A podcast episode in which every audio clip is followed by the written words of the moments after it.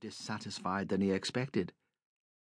The television was loud enough for him to hear the program and identified it 50 Reasons for Remaining Single. A couple in a deteriorating relationship were encouraged to vent their resentments. The audience probably never considered the possibility, however slight, that the pleasure they gained from the raucous discord might, in its nature, match that which the public had enjoyed at the Roman Games. He entered the sitting room.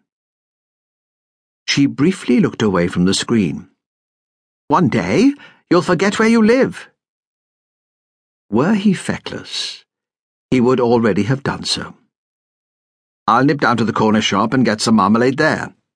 I want a proper brand, not some sort of mush, she replied, without a hint of thanks. Instead, just more rancour, as if he'd already failed on this important mission.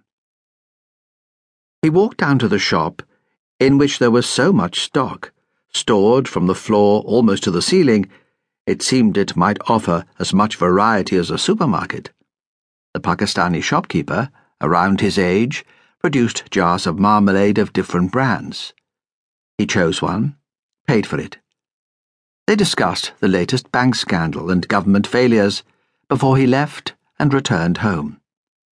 He handed her the carefully wrapped jar. She unwrapped it. I far prefer heroes. He didn't have any. If you'd remembered to buy it on the way back, you could have got what I wanted. And done the owner of the corner shop out of a small contribution to his profits? That's more important. I should imagine so, to him but of course not to you. How about a drink? I don't want anything. Yesterday, I bought a couple of bottles of the sherry you like. I said I don't want anything. She liked an evening drink. Did other wives use self denial as a way of expressing their annoyance? He went through to the pantry and poured himself a strong gin and tonic. Hopefully, it would provide him with support in the near future. He returned, sat, raised his glass. To health, wealth, and long life. Small chance of that, when you won't demand a decent wage. In the present financial climate, I doubt anyone presents his employer with a demand.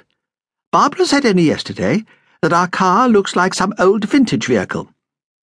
I doubt she realizes that they can be quite valuable. I expect she meant veteran. You're always trying to correct someone. He drank. On the screen, a husband and wife was each accusing the other of being crude, rude, arrogant, and a liar. He emptied his glass, decided he needed another drink before he told her. He stood, empty glass in his right hand. I'm feeling like having the other half. Are you sure you won't change your mind? Unlike you, I never do. You're drinking too much. This is only the first refill. How much is too much?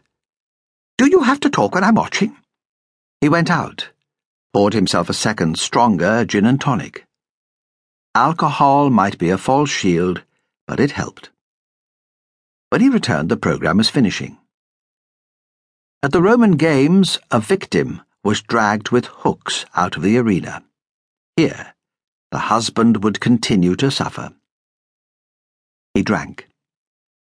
He decided the inevitable could no longer be delayed.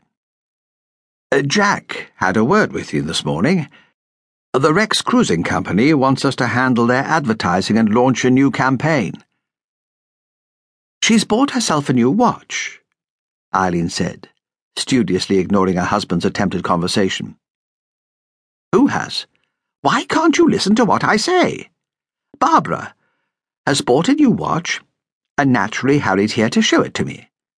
The case is covered in diamonds. I said, How lovely! How it suited her. But it'll only make her look even more ostentatious. Despite the second drink, he was still reluctant to tell her. But there were no options. He persevered. Jack wants a staff member to go on the maiden voyage of the Helios to learn about the company and the new boat. He said I'm to go. The company's actually recognized you?